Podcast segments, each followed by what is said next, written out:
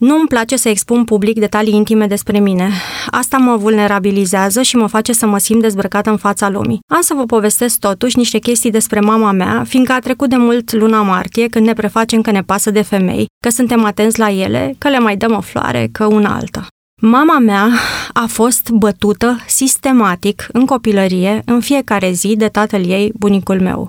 Forma de viață venea acasă, era probabil supărat că nu reușise să agațe ceva la crâșmă, răsturna masa și se apuca să le lovească pe mama, pe sora ei și pe bunica mea, cu diverse obiecte, ca de exemplu cu sucitorul, cu linguri de lemn, cu lamele cuțitelor. Avea un întreg arsenal de obiecte de bătut. Apoi iarna le scotea în curte și le udea și le bătea cu furtunul. Își stingea țigările pe degetele lor, le lovea în public la masă cu tovarășii lui din armată ca să arate cine e șeful în casă.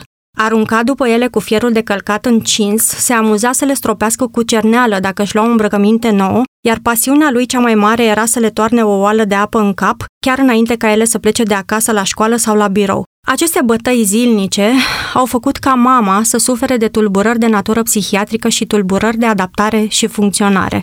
Avea des coșmaruri din care nu se putea trezi, era permanent urmărită de o frică ce o paraliza. Când eram eu în anul 2 de facultate, a lăsat un bilet în care ne spunea să nu o căutăm. Plecase de acasă.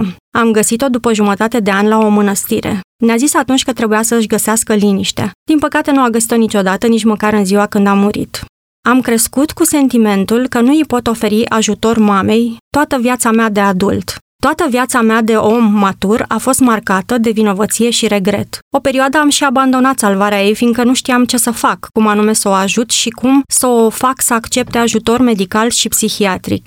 Eu, la rândul meu, am fost un adult deprimat, mi-au trebuit ani de terapie să-mi înțeleg frustrările, care, culmea, au crescut în mine, pornind de la comportamentul unei femei abuzate, care aproape că se transformase la rândul ei în abuzator.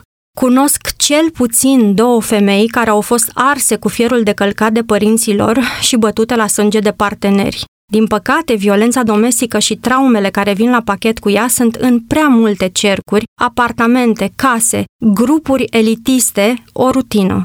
Mama mea a avut ghinionul când era copil că trăia într-o societate unde fetele și femeile erau doar soția cuiva, fica cuiva sau apendicele cuiva. Bunica mea nu avea identitate, era doar soție de locotenent. Nimeni nu îi cunoștea prenumele, Anișoara, doar numele de remorcă și anume soția tovarășului locotenent. Și al doilea ghinion, că a trăit într-o societate unde nimeni nu te auzea dacă erai fată sau femeie. Când mama s-a angajat prima dată, l-au chemat pe taică la locul de muncă pentru a garanta pentru ea că e fată cu minte. Suntem în luna mai.